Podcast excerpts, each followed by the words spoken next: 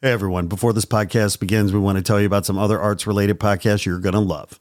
They are the Conduit Music Podcast, Artsville, Gringo and the Man, Art World Horror Stories, and Not Real Art.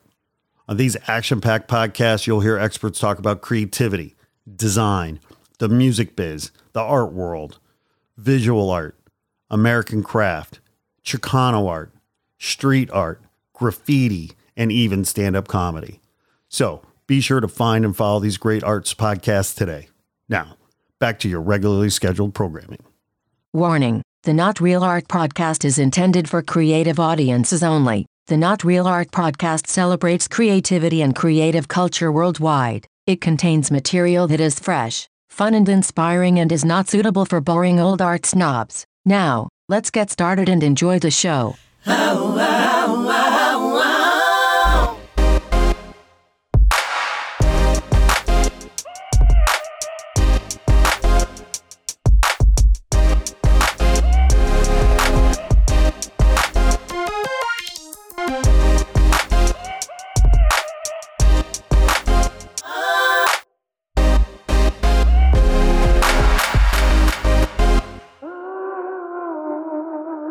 Greetings and salutations, my creative brothers and sisters. Welcome to the Not Real Art Podcast, where we talk to the world's most creative people.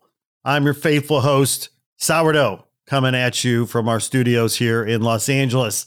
Boy, do we have a great show for you today. And it's brought to you by our friends at Hijinks PR here in Los Angeles. Hijinks is fantastic PR agency for artists and they were instrumental in bringing our guest to the studio today. So I am thrilled to have the one and only Camille Rose Garcia here in the studio. Actually, online, we were talking remotely, to be fair, to be honest. Camille calling in from her studio tucked away in the woods of the Pacific Northwest and me here down in the City of Angels, and we chop it up. This is a great episode. I think we solve all the world's problems. But as you may know, you probably know, you should know. If you don't know, shame on you. Camille Rose Garcia is a OG artist, incredible person, and I am so grateful to have her on the show today. She's born in 1970 here in LA. She's the child of a Mexican activist filmmaker father and a muralist painter mother. She apprenticed at age 14 working on murals with her mom while growing up in the suburbs of Orange County, visiting Disneyland and going to punk shows with her other just disenchanted friends. Garcia's layered, broken narrative paintings of wasteland fairy tales are influenced by William Burroughs' cut up writings and surrealist films, as well as vintage Disney and Fleischer cartoons, acting as critical commentaries on the failures of capitalist utopias blending nostalgic pop culture references with a satirical slant on modern society. Camille's work has been displayed internationally and featured in numerous magazines, including Juxtapose, Rolling Stone, and Modern Painter. She's been included in the collections at the Los Angeles County Museum of Art, the Resnick Collection, the San Jose Museum of Art, which held a retrospective of her work entitled Tragic Kingdom. Garcia's got some books, man. This artist is prolific she had a New York Times bestseller, The Illustrated Alice in Wonderland, published by HarperCollins, and her newest book, The Cabinet of Dr. Decay, a surrealist book she wrote and illustrated, published by Sympathetic Press. So, without further ado, let's get into this episode because I truly enjoyed talking to Camille, and I think you're going to really enjoy hearing from Camille. So, let's get the show on the road. I'll shut up and we'll get this going. And without further ado, here's the one and only Camille Rose Garcia.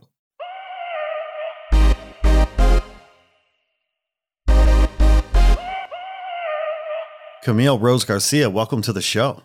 Thanks for having me. oh man, you're, you're classing up the joint. I'm so grateful to have you on the show. Thank you for coming on. Well, I'll quote my dad, uh, still fooling him is one of his expressions. well, you know, it's funny that you mentioned your dad right away because I actually wanted to chat about your parents a little bit because in your bio, you well, by the way, when we stand on the shoulders of our ancestors, right? I mean, we stand on the shoulders of our parents and the fact that your parents seem to be, at least from what I've read, pretty, you know, well, whether we like it or not, our parents are always influential. But your mom, your your dad was an activist filmmaker, correct, and your mom was a muralist. I mean, you come by your artistic chops very legitimately, and I want to honor them. And I wasn't planning on getting into this right out of the gate, but you mentioned your dad. So let's spend a few minutes. Yesterday was Father's Day. I mean, let's honor your parents a little bit here. I mean, who were they and how did they make you who you are? Oh, you know, thank you. I love this because my dad passed away in 2009. So every Father's Day, it's like, oh man, I wish he was kind of still around sure. to see what's going on or give me advice. But yeah, on both sides, the creative juice is pretty strong. My dad was born in Arizona, uh, Mexican American. His mom and dad were originally from northern Mexico, Sonora, kind of before there was even a border there and he is Yaqui Indian and Mexican. And he basically grew up pretty poor, grew up in the barrios, and then they moved to LA and he grew up in Lincoln Heights, which is, you know, East LA. Mm-hmm. And ended up going to art school in San Francisco. And that's where he met my mom. She ended up going to art school too in San Francisco. And my mom comes from like a big family, seven brothers and sisters all kind of writers, creative types, and they did like a back to the land thing in the 50s where they moved from Los Angeles up to Northern California and lived off grid in a cabin with no electricity. you know, the awesome. whole thing. And they grew up really, really poor as well, but they all went to college. They all got an education. That was pretty important to them. But to dip like a little further back on my mom's side, my great great grandfather Xavier Lardoux actually he was French, lived in France, and he helped design the Eiffel Tower. wow. Yeah. Fun and, fact. Yeah, and his wife needlework was her thing, and she helped repair tapestries at the Louvre in Paris. so then he came over and immigrated through Canada and ended up in LA and ended up building quite a number of beautiful buildings in Los Angeles during like the very beginning, you know, the 30s, you know, of like the Hollywood Regency kind of style, you know. Mm-hmm. And one of the only surviving buildings that he designed is actually the Resnick Mansion, which I don't know if you've heard of the Resnicks, but they have built a pavilion at LACMA. Right. And yeah, like he built that house and it's still standing. And yeah, so that's my mom's side. And then my dad's side, my grandma, my nana, his mother, she was like one of the first female disc jockeys in Arizona back in the day. And she's like a full on storyteller. Like up until she was 100, she was telling the stories. So he kind of, I don't know if you got that from her with filmmaking. So it's kind of like on that side is storytelling, and on my mom's side is very like people have always sort of drawn or been draftsmen and creative in that way. So yeah, they met in San Francisco in the late 60s, and he was actually, it was kind of like around they were drafting for Vietnam War and they decided to go into the Peace Corps in Peru and they lived there for about 3 years and then he was recruited into the CIA.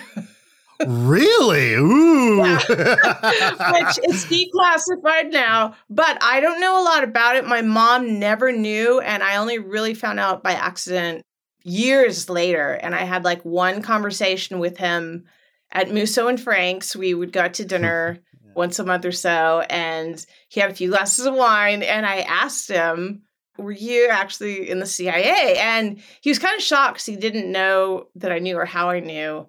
And man, he told me some stories. And you know, he's a storyteller, so I don't know if they're true or not.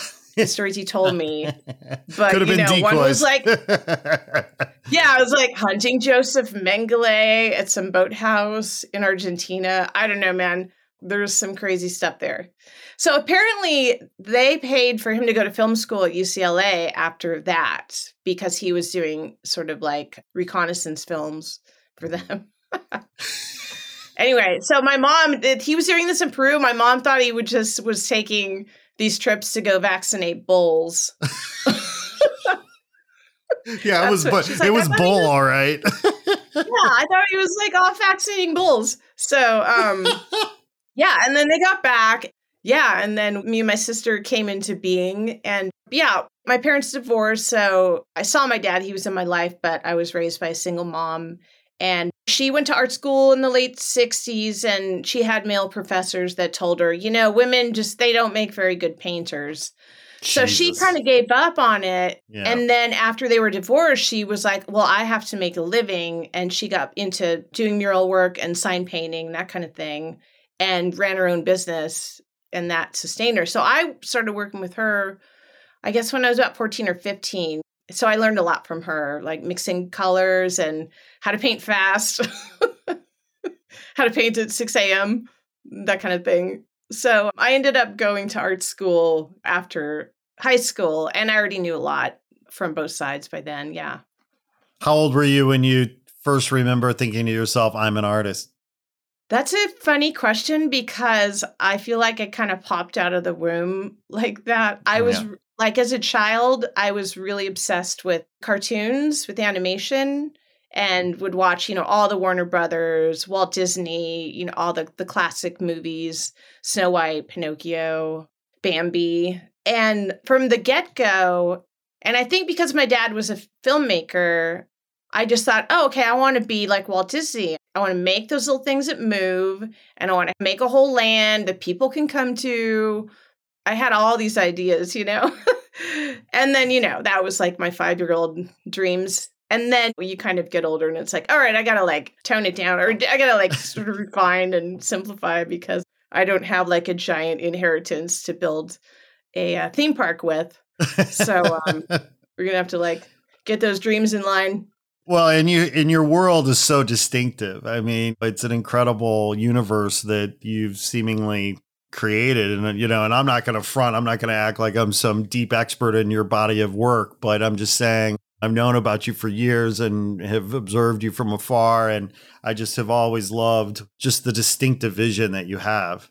Oh thank you. Thank you yeah, I think, you know, again, it's sort of a combination of growing up with those sto- cartoons and animation, but I also I collected a lot of books when I was little and storybooks, fairy tale books, anything illustrated. I mean, Dr. Seuss was like right up there. And I loved the idea of him especially. He kind of would create his own universe that was unlike any other universe. And I kind of like the idea that you could create your own reality and then sort of live in it and mm-hmm. manifest it. I just thought that's what we were supposed to do as humans, you know? and then you get a, a, little older and it's like, oh, yeah, no, the world is much more basic in its imagination of what we could be than I thought it ever was. Yeah, that's sort of the curse that artists have, right? Like, it turns out like we live in such a one dimensional world, seemingly, when some of us sort of see Technicolor in three dimensions, maybe four dimensions.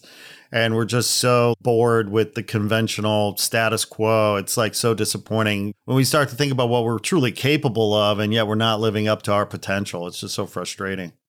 Yeah, it really is. And I think that's like I, t- I take the act of creating very seriously because I feel like as much as it's sort of viewed in this society as kind of a frivolous like entertainment thing in terms of if you think of music books film art our culture really views those things as this kind of fun thing you do on your day off to be entertained or not bored. And really to me it's kind of like you're tapping into the creative potential of the universe and you're becoming part of that process and to me, that's really fascinating the fact that we have that ability. And what does that mean in terms of human potential and what we could really achieve if we lived outside of the box a little bit of what we can imagine the world can be?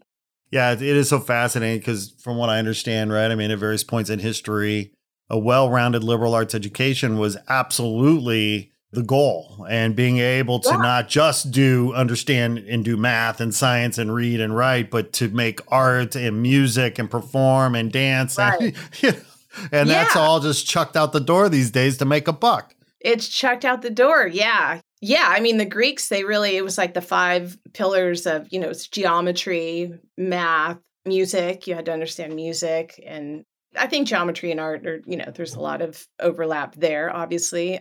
But yeah, you had to have all of that knowledge to really reach a full potential as a human being. And I don't know at what point we kind of devolved mm. into the mm. point we are now, where most people, it's like you're just kind of getting through the day and then you're getting through the week and then you're getting through the year and then you're getting through your life. And at the end of it, what were you rushing through, you know? Yes. But it's really how our society is set up in capitalism. I like to define capitalism as it takes everything magic in the world and turns it into landfill. yeah. And the same yeah. applies for human resources, really, like they call mm. it human resources. But mm. people mm. and their potential is reduced to something very basic, really. Well, it's it's this idea that on some level, somehow we have decided as a society on some level that creating money is more important than creating, right? Like why did right. money trump making anything else? Yeah. And it wasn't always like that. If you look at indigenous cultures, I mean, yeah. they provided for their communities mm-hmm. by them all being involved in making or gathering or hunting, you know, mm-hmm. various the things that we need to survive, which is food, water, shelter, community. So sure there was barter and they had resources, but now we have sort of substituted money for all those things and it, it removes most people from really participating in their life to a certain extent. 100% because I think we're all born, right, with that desire to express ourselves creatively and artistically. And somehow, some way, we've created a system that somehow socializes that out of us so that by the time you're in second or third grade, I mean, no kid wants to admit that they're an artist, or it's like you ask yeah. a five year old, you know, are they an artist? Absolutely, yes, I'm an artist. You know, you yeah. ask a you ask a 15 year old, are they an artist? They go, well, yeah, well, you know, man, maybe. Well, no, I'm an influencer. you know? Yeah, yeah. What what can I make money as? You know, because we're we raise kids to believe that that trumps everything. That's more important than anything. But yeah, you're right. As kids, we're all creative. We're kind of born that way. So, yeah, what is it that where it's sort of discouraged at some point? And that does overlap into this idea of having an art career and commerce and making art and how do you quantify what you're making and how much you're selling it for, all those questions. How does that live in a, a commercial society? Right. How do you, as an artist, reconcile the arguably opposing facts that on one hand you want to make art that's pure and true and in spite of its economic potential while also figuring out a way to pay your bills. You know it's like yes. how do you reconcile those two things yeah. you know? Yeah. Yeah yeah and every year's a challenge. And it's funny it's like people think you know once you've made it or you have a name or you have a style or you have a gallery like oh okay that's it you've reached that point and then it's just like smooth sailing, you know? But that's just a point on a life mm-hmm. of ups and downs. So mm-hmm. from the time I entered art school, which was like, oh my God, 1988 to 94. I'm a, hey, by the way, I, I, am a 1988 high school graduate, born 1972. So we are pure Gen oh X, you and me. Yeah, yeah, you know what I'm talking about. There was no internet. There was nope. no no. I didn't even get trained in computers in art school, you know? Right. And then by the time I got out of grad school, the web had just started. So all of the things I learned of like, this is how you build an art career, this is how you approach gallery, you know, all of that information was completely obsolete mm. by the mm. time I graduated. And it really kind of becomes obsolete now, like every three to four years. Right. Yeah yeah, right. The speed of so called innovation or technology or what have you, things are made obsolete or redundant, and, and the half life of things is like off the charts now. It's like, yeah. Crazy. So like Instagram changed, you know, first it was the web and it was like, oh, you know, okay, now I can reach more people. And then Instagram kind of changed the game. It gave you more exposure, but also ruined a lot of galleries and changed the format of how you buy and sell art and who's mm-hmm. buying and selling art. Like there's a lot more people buying art now than I would say when I entered art school when it was sort of more of a niche. Mm-hmm. you know, people that would buy original art. It was not as many. But it's also there's an expectation now from so many people selling art on Instagram that things should be $50. know? well, yeah, it is such a fascinating conversation because I mean, and you've seemingly done a from what I could tell, done a great job of kind of diversifying yourself and offering your art at different price points and different mediums and different ways that people can access your world and access your art no matter their socioeconomic status. And isn't that a beautiful thing, right? And that's also a testament to technology, the fact that we can do print on demand and, and manufacture oh, yeah. things so inexpensively. Definitely. And that was always a conscious intention of mine. I always wondered when high school, I mean, I've always loved music and been really into music. And I always kind of wondered why you could experience music and buy a record and go to a concert and that kind of thing for 15, 20 bucks but you couldn't really experience art the same way in terms of like having something that you could take away from a show. I mean, most gallery shows are free, but you can't buy anything there really. So I thought it should be more available, either, you know, prints or t shirts or this kind of thing for people that want to kind of like live with the art a little bit. It shouldn't be such an exclusive thing. I mean, sure, for original art, that's one context. But I always like the idea of broadening that availability. Because, mm-hmm. you know, when I was a kid, it's like, yeah, my mom had books, Salvador Dali and Gustav Klimt and Egon Schiele. And that's how I got a lot of knowledge about art was through books, you know. So it always seems silly that you would make your work so exclusive that only a few people would be able to experience it in a few cities. Well, and it's, I mean, let's face it, right? I mean, every museum from the dawn of time have had a gift shop. I mean, essentially, yeah. you're offering, you know, like now artists can create their own gift shops. I mean, like, oh, I know. I love it. I yeah. love it. Yeah, I have a lot of collectors now that are like, they collect in a range of like 100 to 500 dollars and that's doable for you know like a vinyl limited edition toy or a print or a 25 dollar t-shirt. And so yeah it's not just like the big you know original art collectors that's another level but those people come and go. They sometimes stop collecting or they collect different things. So you really have to like diversify how you're gonna you know how you're gonna make a living you can't just depend on like, well, maybe I'll sell some stuff at a gallery. Like that is not a viable business right. strategy on its own. Yeah, yeah. I mean, you know, kind of from the consumer product side, I mean, the classic example of that is Harley Davidson. I mean, what's such a coveted thing, a Harley Davidson, and yet not many people can afford a classic Harley Davidson. But yeah. yet, okay, they can buy that keychain or they can buy that t shirt or they could buy, and arguably Harley Davidson's merch program is worth more than their motorcycle business because oh, people yeah. are buying into that world, you know, that culture. Yeah. And it's a culture and a lifestyle. There's a philosophy with what they are selling. I mean, I'm not going to debate whether it's true or not, but it's about this idea of, of freedom on the road and getting out and road trip, you know, easy rider, counterculture. I don't know if it's counterculture anymore, but yeah, that right. was you know, the original intent of it. So I think, yeah, for me, as much as I don't like to think about the idea of branding, I certainly have a message through my art. And so if someone's going to be able to buy a poster or t-shirt and think about what I'm trying to say mm-hmm. by looking at that poster or t-shirt, like that's fine by me. That's great. Right. Yeah. That word branding is an interesting one because I mean, it's, I guess at its worst, right? It's the most contrived, commercialized kind of capitalistic strategy to make a buck or whatever.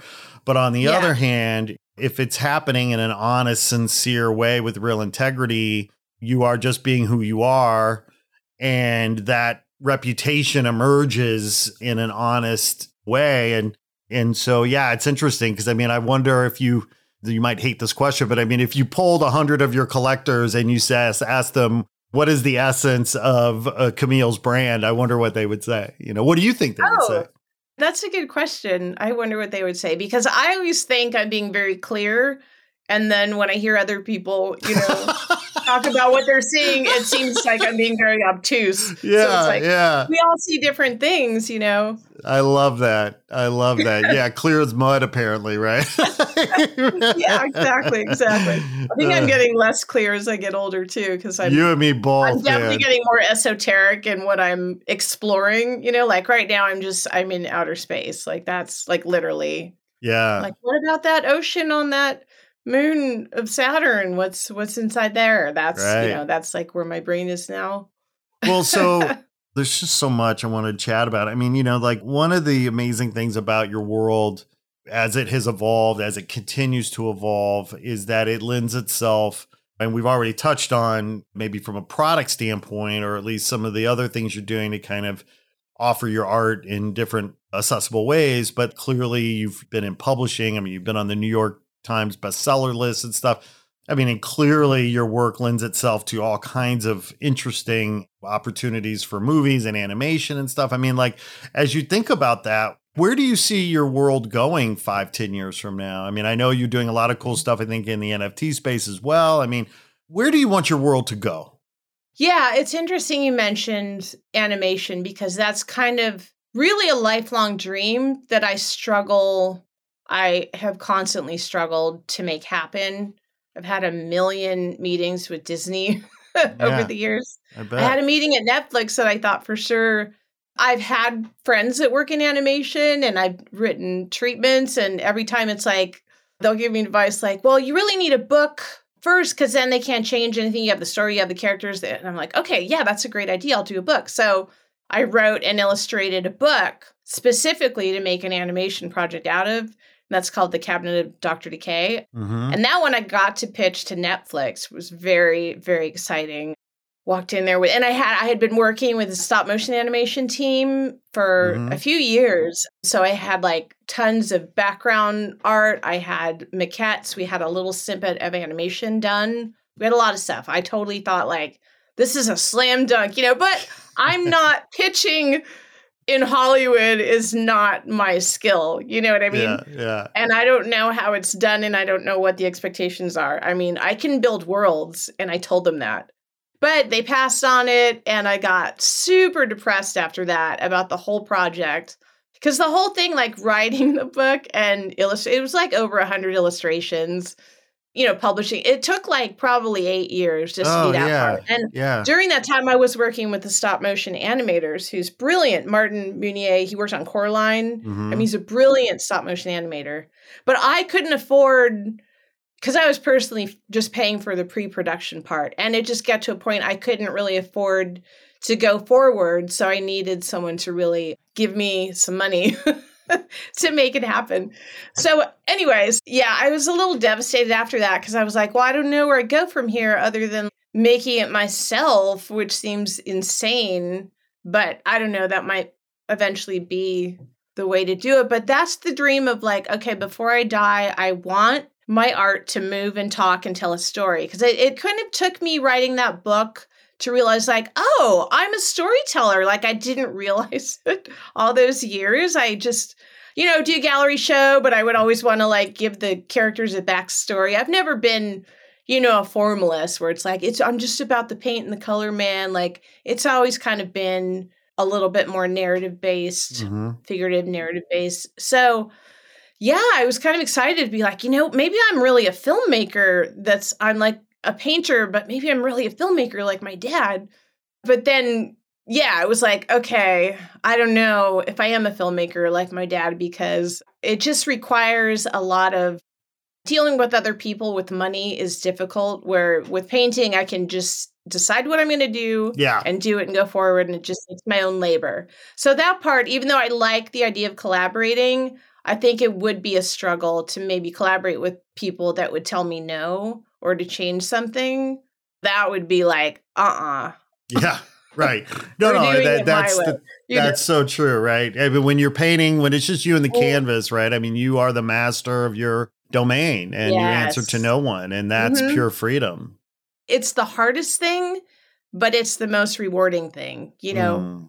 Whenever I start a show or a series of paintings, I don't really know how I'm going to do it or what I'm going to do. And there's a point, I would say around 70, when the work is about 75% done, when I know it's going to be good. And there's that point where it's like, I don't even know how I did that really. Like, there was collaboration with some other force for sure. And that part to me is really exciting. That's the most exciting part. So that's an interesting point to segue, I think, into a question I wanted to ask eventually anyway, which is if indeed, and I agree that not just you, but so many artists are sort of tapped into you're a conduit of some kind, right? Yes. Connecting to some kind of, I don't know, supernatural force, whatever. And so part of that is about being able to be present and really plug in or unplug and plug in or whatever, mm-hmm. right? And you were born and raised in Southern California, basically LA, Orange County. And yet now you live in the Pacific Northwest in a pretty kind of, I'm guessing, rural kind of area. How mm-hmm. essential, how important was that move for you to be able to tap in and center and really plug into that force. I mean, have you noticed that your environment impacts your work in a positive way?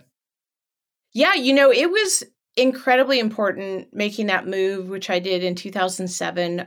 I was born in Los Angeles, but I spent half of my childhood up in these woods in Northern California. My grandpa had built this cabin up here, and that's where my mom grew up. So I spent every summer leaving the suburbs down from Southern California and spending the entire summer up here in the woods. So, yeah, at some point after I, you know, I made a name for myself in LA, I could do work remotely. People would just contact me through email to do projects.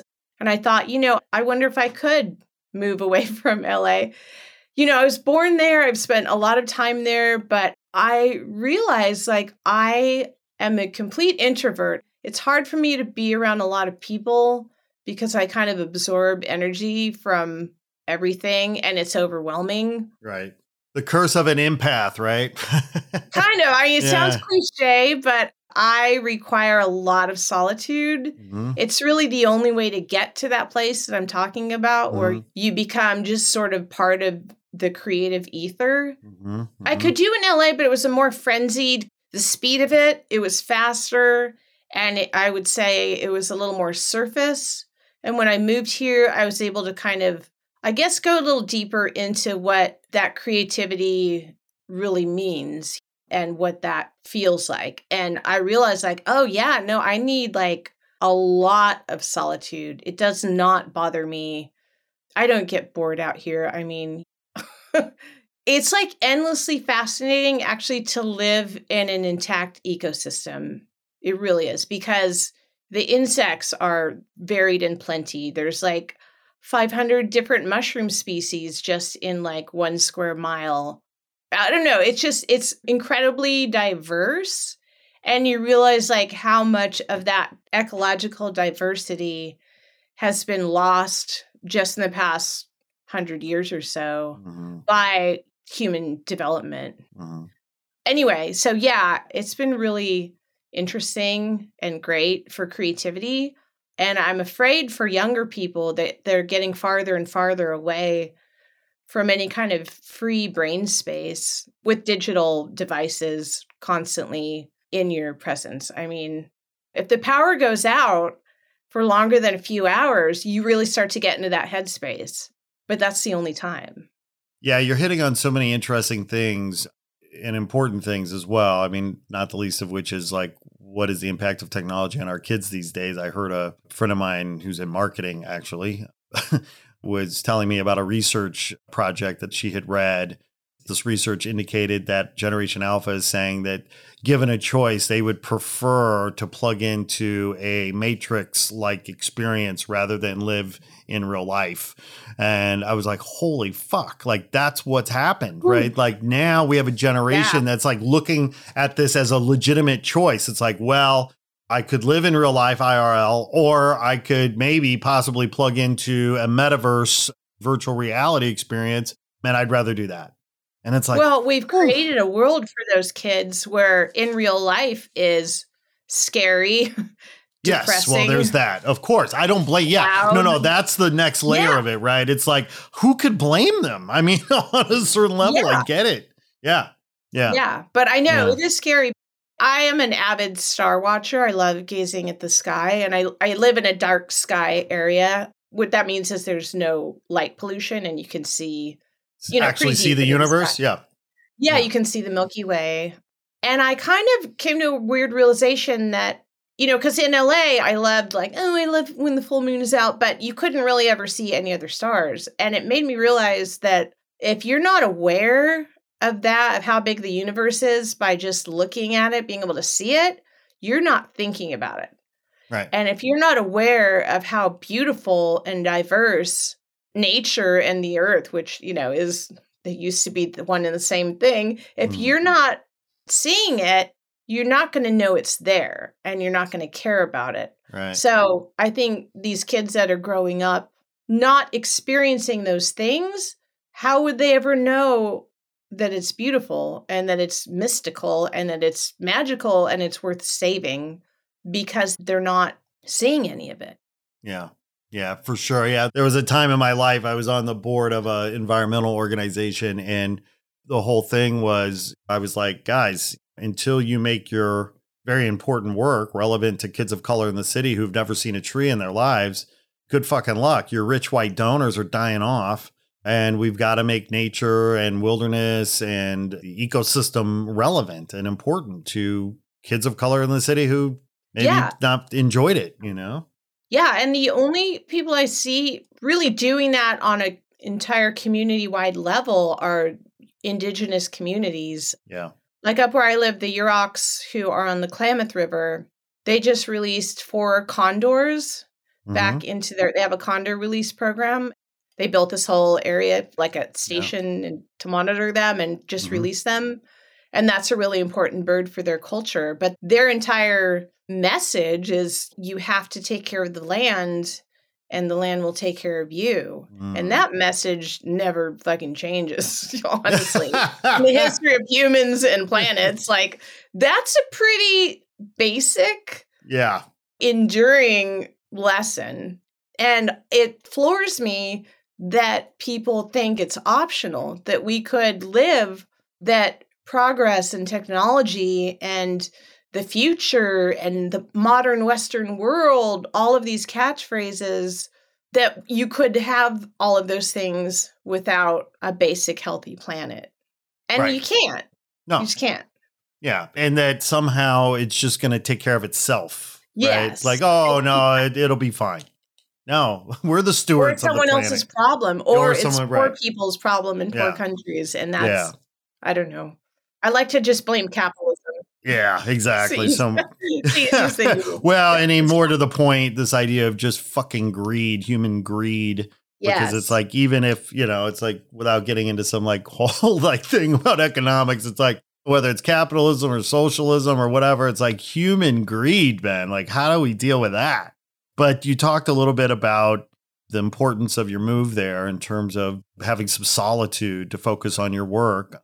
How does silence play into making your work? I mean, are you able to sort of work and listen to music? Do you prefer silence when you work? What's your sonic requirements when you're making your I work? have very elaborate sonic requirements. Yeah, I wanna I'm hear it. Let's- let's hear it. This question. Sometimes silence, it's important. Mhm. I definitely don't like any people around me flapping their lips. So I've tried to have assistants now and again, but it's like I just I don't like anyone in my space when I'm working. So during the day, I have certain sonic requirements and that's usually music without lyrics that's repetitive and meditative. Mhm. So Ravi Shankar is like on Mhm. constant repeat in the daytime or I Mhm. have a classical station I listen to Mhm. because that as well i don't i won't get lost in like the lyrics of Right, what's happening Right, right. Yep. ravi shankar that's kind of the easiest those songs are like 15 or 20 minutes long and i can have even one song on repeat the whole day and like Mm. i won't even notice because Right, it's right. really just it becomes more of a pattern Mhm. but it's Mhm. not an obtrusive pattern to Mm. listen to Mhm. now at night when I'm on like a deadline for something, I need to conjure up rock and roll energy at night to like kick it into high gear. I'm not like a stimulants person at all. So I have to kind of like, okay, Camille, like, let's get some energy. So at night, we turn the rock and roll up loud. So we'll do like Queens of the Stone Age, or we'll do, we, I mean, we do Bowie constantly, but we'll do, actually, Tool is really good for like Right repetitive. Yeah. but also rock and roll.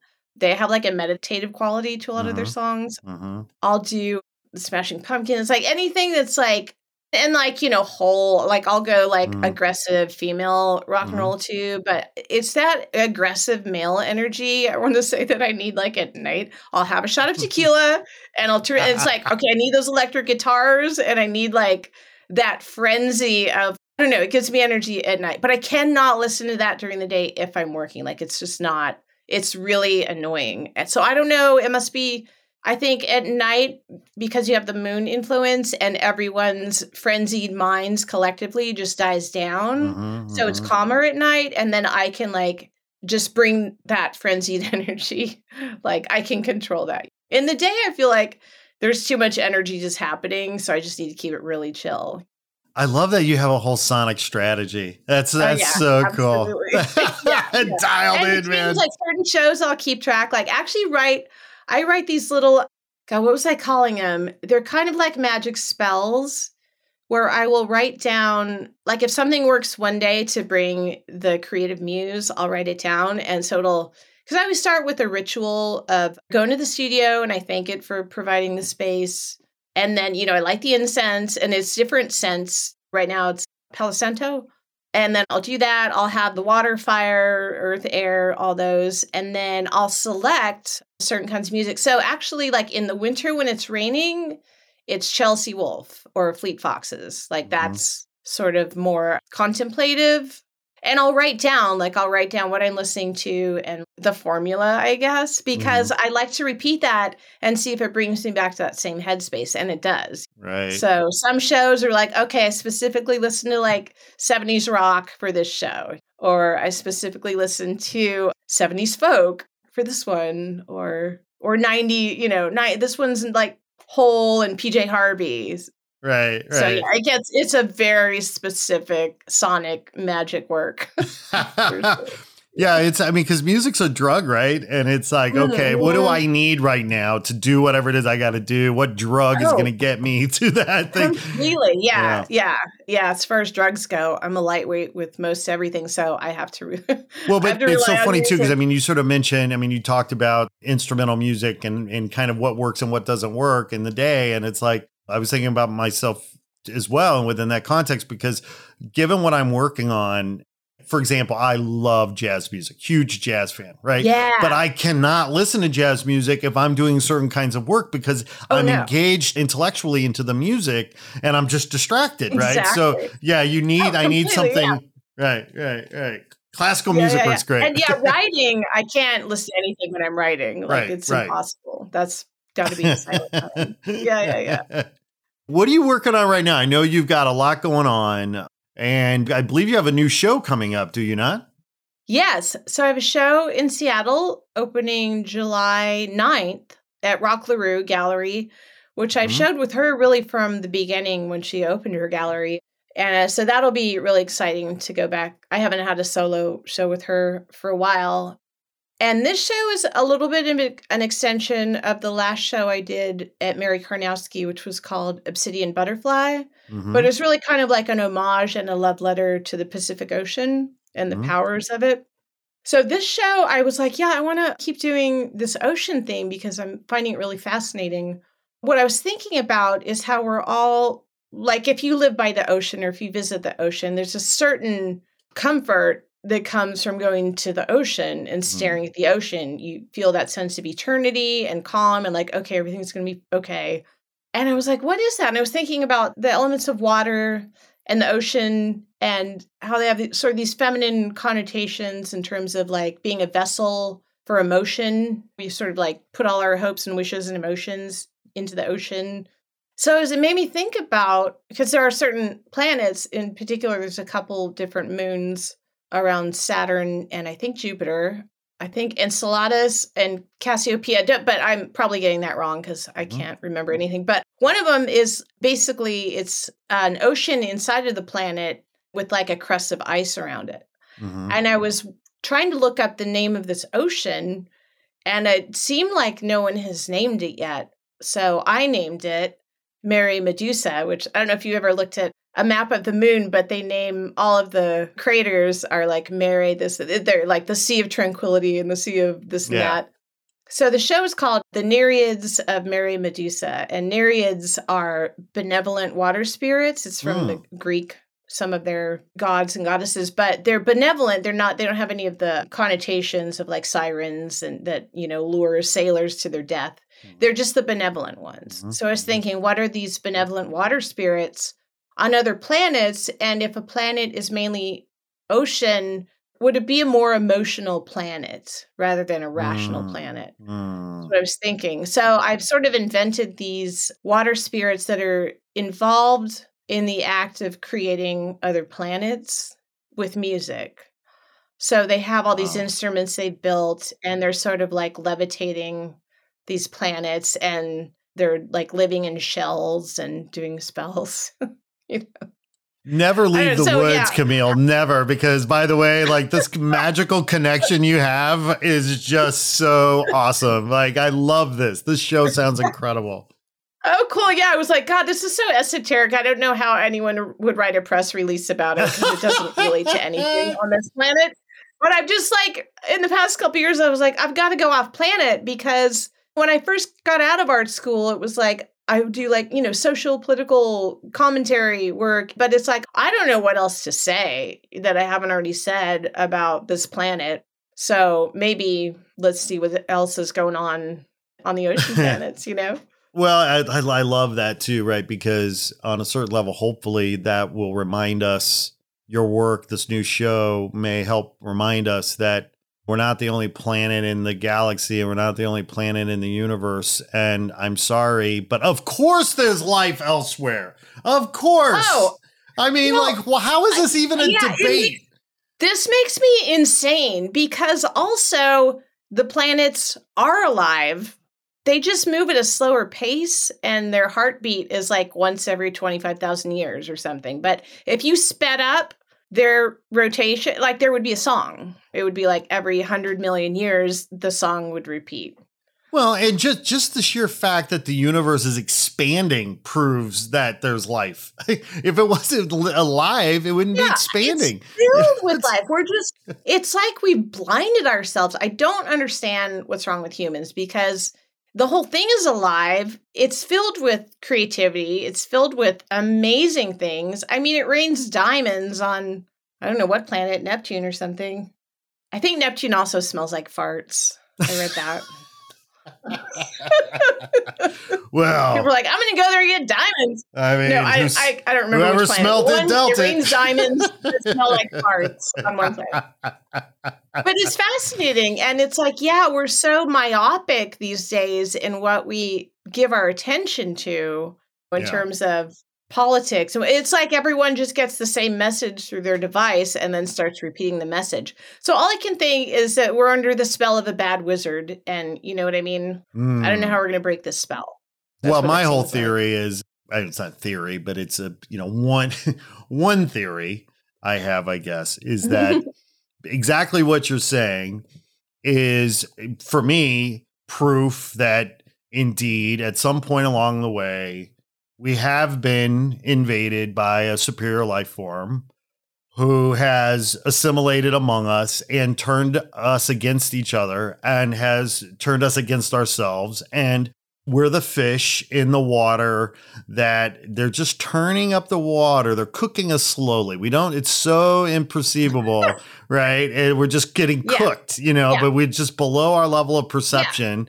And of course, a superior Yes. life form is going to be able to do that. They're going to get all of our money. They're going to get all of our resources. I mean, look, I mean, I'm sorry.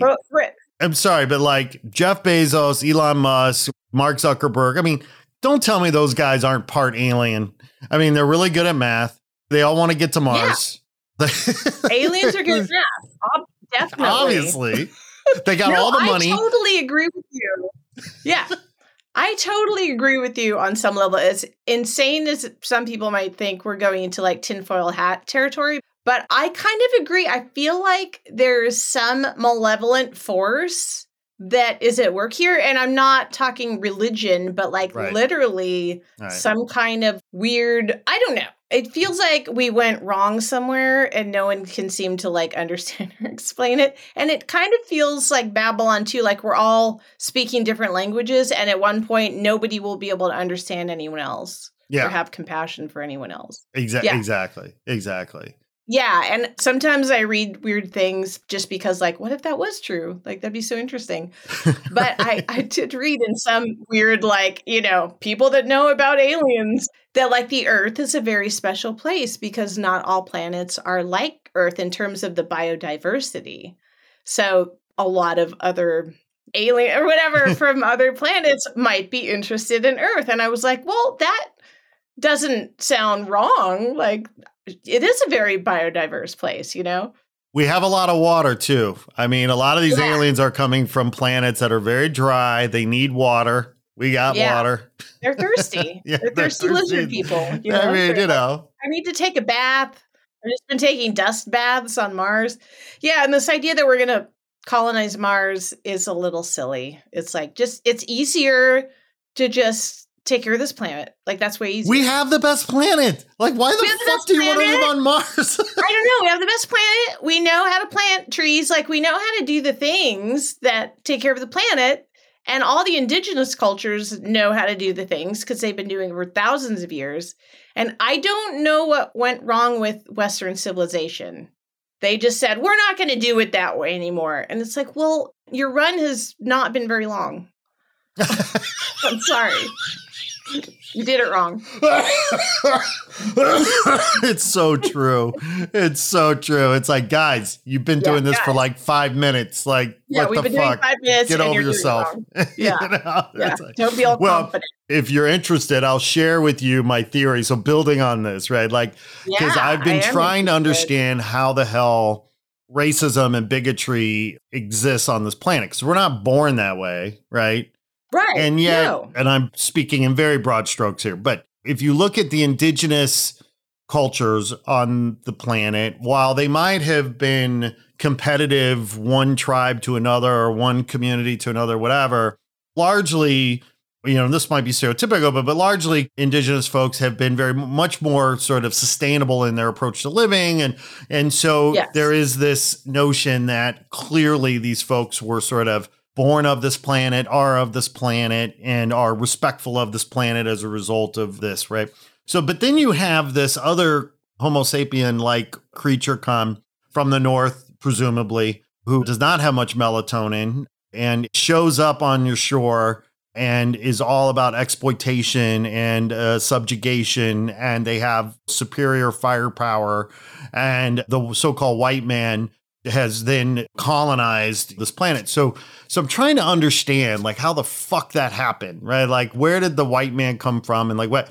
And then it hit me one day that this, Lizards. this is just a theory. Could be, you know, may have some merit, probably doesn't, No, but like just it. a thing. it's like, so you know how Great Britain shipped all of their prisoners to Australia? Yes. Okay. So that's the premise for the story. So there is a utopian planet, Earth like utopia elsewhere in the universe. And one day this evil popped up. This- by the way, all the people on that planet are white. But one day there was an evil, uh, greed bubbled up somehow. And the rulers of that world realized that this cancer had to be removed from the planet because it would ruin their utopia. So they decided to ship their evildoers off to another planet and found Earth and decided to just put them on Earth. And so, Is you know, Battlestar Galactica? oh, is that what it is? Okay. It sounds like Battlestar Galactica. All right, I knew I knew there was merit to it. no, I mean, yeah, because you do want to make sense of it. You're like, what happened? Like, what happened? How, You know, yeah, what happened? How the fuck did it happen? Yeah, Yeah, how did we get here and how bad is it going to get? Yeah.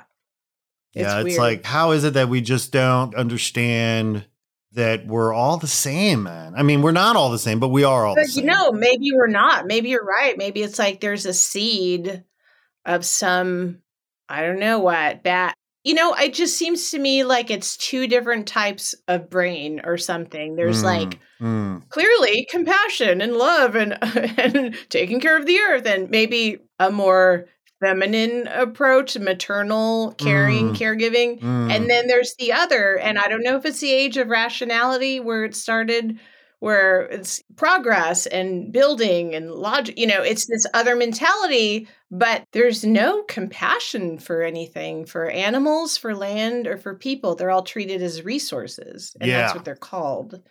And I think that viewpoint, it's like the seed of our destruction, really, as a species.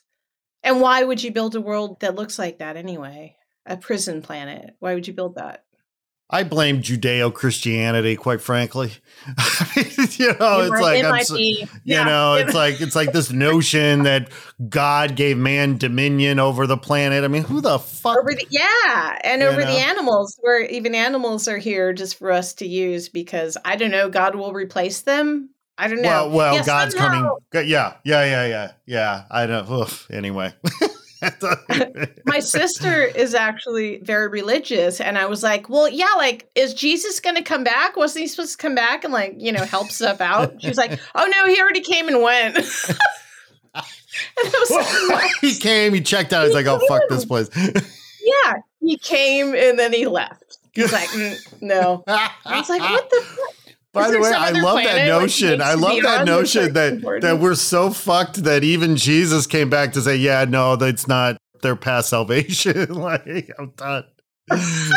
yeah i was like even though i don't obviously it was kind of a joke that i was asking i was floored i was like well i didn't hear that like now what are we gonna do it is Yeah. interesting all the answers that they can come up with. You know, my sister happens to be pretty religious as well, and yeah it's funny because the way they rationalize and can justify or whatever, it's it's a, it's a fascinating calculus. It is because they have answers. And I know, like, I think she finds the answers comforting, where I just find answers disturbing, you know? Well, no, no, but what you're hitting on is really interesting because some of us are just more comfortable with not knowing. And so many people have to have the answers. You know, it's like, oh, I got to know. It's like, no, I love the mystery. Oh, yeah. And that's the whole thing about the universe and that it's eternal. And I don't actually believe in the Big Bang. I don't think it could start from nothing. It's an eternal thing that we can't really even comprehend it. And that's what all like ancient religions say. It's like there's no words for it. There's no way to comprehend it with our tiny human minds because it's eternal, you know. Mm. It was just always there. Like I think that's really fascinating because what does that mean? You know, but yeah, it's easier to grasp the idea that it was created out of, you know, some force created it. But it's also a physics problem of like you can't really create something from nothing. Oh, well, unless you're Unless God. you use a black hole, then you can't. right. Yeah, that's the only way. Yeah, I think the questions are fascinating and I I like that I have time to think about them. I feel like some weird philosopher, but I don't have any answers. Well, listen, you happen to be talking to somebody who has spent a lot of time out of doors and living. And there was a, a time in my life where I actually lived off the grid for about a year Oh, uh, wow. in nature. And, uh, you know, so I totally get it, man. I mean, I Oh, totally cool, yeah. get it. And it's like the greatest year of my life because I got to see that it's all happening and it's all good. And we're just part of this universe unfolding, you know. And for me, it just was so settling, you know. Yeah. And yeah. Yeah, and that you know after your mortal body rots into the ground, like it's going to go on. It will be fine. The earth will be fine. We won't destroy it. I don't think we're that powerful. And that is comforting, you know, like I don't care if I die. I just don't want all the redwoods to die, you know. Exactly right. Exactly right. Yeah. Yeah, there's a great poem. I'll send it to you.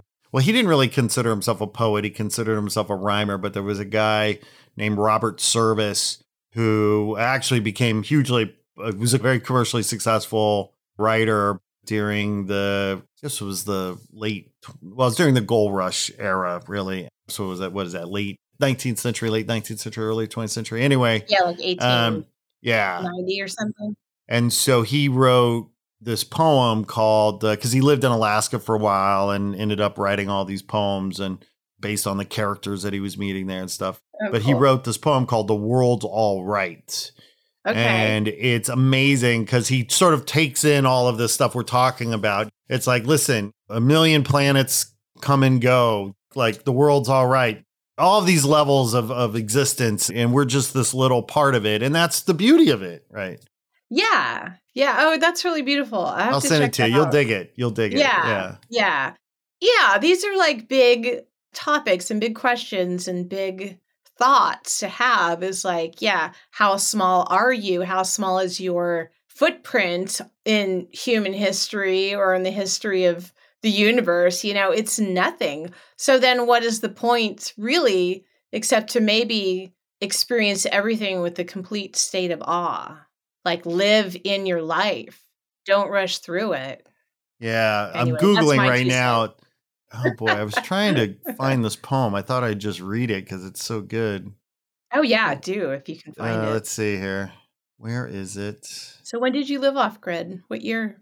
College, 1991. I lived in northern Manitoba, Canada, just south of the Arctic Circle and 120 miles Oh. southwest of the polar bear capital of the world, Churchill, Manitoba, Oh, cool. and lived like Grizzly Adams. Did you have to hunt for? Yeah, sustenance? yeah. We we carried a gun every day because there were bears, polar Yeah. bears, black bears, but we we hunted. yeah. Yeah, yeah. There's no store. There's no Trader Joe's. That's that's right. And so we, you know, thankfully lived on a river that the fish was so plentiful. Oh, that's great. But then, you know, we augmented our protein diet with the duck and geese and ptarmigan, and we ended up getting a bull moose, which gave us meat for our winter. Yeah. But for some reason, the stupid poem, I can't find it. So anyway, so I'll send yeah, it to Google you. scrubbed it. It's like this is too powerful. We must scrub it it's from too the, powerful, from the man. World Wide Web. Ooh, We'll wait a minute. What, what- did I find this here? Did I find it? Oh boy. Anyway, whatever. We're boring our listeners. We'll, Yeah, do that. We'll find. We'll find it. We'll find it. But I totally get it, man. I mean, you know, and I, listen, I wish my gift to every person is that they would be able to find the time or the opportunity to be able to be for an extended time. Because it's it's isolation is Yeah, one thing and isolation be- in nature is another, but it's got to be kind of an extended period. Yeah, the problem in our culture is yeah, people are allowed their one week vacation and they have to drive or fly. So people only ever get four days. Like when people even visit here, I can always tell that they haven't spent a lot of time in nature because the first thing they say is, Are there any bears? Are you scared of the bears? And it's like, the bears are not your problem in the world. It's Yeah. humans are Yeah, the problem. right. Bears That's- are not the problem. Like they're That's not. right. It's not. Yeah. But like you were saying about inner city kids, like they don't ever have the opportunity, usually if they're of, of poor means, to spend any significant amount of time getting away in nature. And yeah, what a tragedy that we have set up our cities in a way where you can't even really experience any of the beauty of nature within that city, you know? Yeah, because it's a design decision, isn't it? It is, yeah. Yeah. Yeah. And or lack of design, even that's a design decision.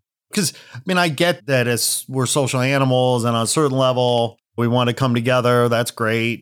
But that doesn't mean that we should forego the natural aspects of our world just because you're living in an urban setting. I mean, and that's part of the problem too, because our politics are sort of divided around urban mentality versus a rural mentality. And you know, and I get I understand why people that live in rural places don't want the government in their backyard. I or get in their pocket or in their bedroom or whatever. Like I get that. And I also get why they need guns and want guns if you're living in a rural area.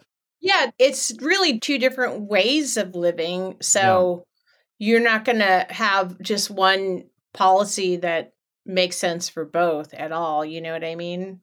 Like in San Francisco, you can't have a wood burning fireplace because of pollution, but that wouldn't make sense where I live, where there's less people and more trees. You know, Guess what I found? what'd you find? The poem. Oh, Are you going to read it? Do you want to hear it? It's a little long. Are you going to get the snippets? I'll, You read no, the I'm whole gonna, thing. I'm gonna read I the whole thing. You're gonna love it. this is your podcast. Yeah, you know what? I'm just gonna email it to you. Just email it. the listeners can can read it on their own. They could- I'll post it in the link on the show Their notes. homework. It's their homework. Yeah. Camille Rose Garcia, you are the best. I am so grateful that you took time out of your busy schedule and your incredible Oh, practice sure, to come man. hang out, man, and and talk to Yeah. me. And It was fun. this is super groovy. I hope you'll come back. Oh, for sure. Yeah. Because, you know, I don't talk to anyone up here. So this is like a little treat. Right on. Right. Well, you are welcome anytime, my friend. You tell me if there's something on your mind, if there's something you want to get off your chest, if there's something you want to promote, you're always welcome. Open door policy. And Awesome. that would be great. you. Are you coming to LA anytime soon? Do we get an opportunity to meet sometime soon? Yeah, I'm actually coming on July, I think 16th or 17th around there. And it's for Merry Karnowsky Gallery. I feel like it's her 25th Oh, groovy. Yeah. anniversary. Mhm. I don't know if I'm getting that right. It might be the 20th. So she's doing a group show. I'm going to have a piece in the show that's from the series, Mhm. The Nereids of Mare Medusa. So yeah, I'll be down for that. That's my next LA trip. And then after that, I'm going to be going to Mexico City for the first time, and I'll probably never come back. Well, I've only been to excited. I have a Mexico City once, and it's there. so cool. And I was there for a short time. It's so massive. I think you're gonna love it. Uh, yeah, I think I am too. I've been wanting to go for many years, and then COVID kind of derailed the plans. So Yeah. I'm very excited for that. Yeah. Yeah, you definitely will want to spend a good amount of time there because there's there is so much. Are you? Do you have plans to come to DesignerCon? Yeah, I think I will be coming this year. I don't think I'll be vending, but I might be just signing and, Mhm. and doing uh, maybe a talk or something. But I love coming to DesignerCon. It's always always a good time. Plus, I haven't seen the Star Wars land yet at Disneyland, so I gotta check that out. ah, yes. You been? I well, honestly, I have not either. You know, I totally get it. It's like I'm bummed that I haven't been there yet. So yes, you got to go. From and I got to yeah. go. I mean, I've heard, I've heard stories. So yeah, I'm very excited. But it's always a good time going to DesignerCon. Yeah. Right on, right on. Well, if you need a base camp, let us know. We're gonna have a big booth there, and if you just want to hang a hat in our booth, Oh, feel free. Okay. Yeah, yeah. Okay. Are you going to be live podcasting from there or? No, you know the live podcasting thing is is kind of more challenging than it's worth sometimes. I may go around with a microphone and just sort of do some sort of man on the street kind of uh, interviews that Oh, will right, right. will cut into something else later. But I just like to enjoy the show and hang out, Yeah. and we'd like to do some cool stuff in our booth. So. So yeah, more to come. But maybe we'll see each other at uh, Merry Karnowsky's gallery celebration in mid July. Yeah. That would be amazing. Yeah, I'm going to go to that. So Well, I am so grateful for your time, Camille. Thank you so much. And congratulations on everything. And please come back. thank you. I would love to. Thanks for having me. Have a great night. We'll see you later. Thanks for listening to the Not Real Art Podcast. Please make sure to like this episode, write a review, and share with your friends on social. Also, remember to subscribe so you get all of our new episodes. Not Real Art is produced by Crewest Studios in Los Angeles. Our theme music was created by Ricky Pajot and Desi DeLauro from the band Parlor Social. Not Real Art is created by We Edit Podcasts and hosted by Captivate. Thanks again for listening to Not Real Art. We'll be back soon with another inspiring episode celebrating creative culture and the artists who make it.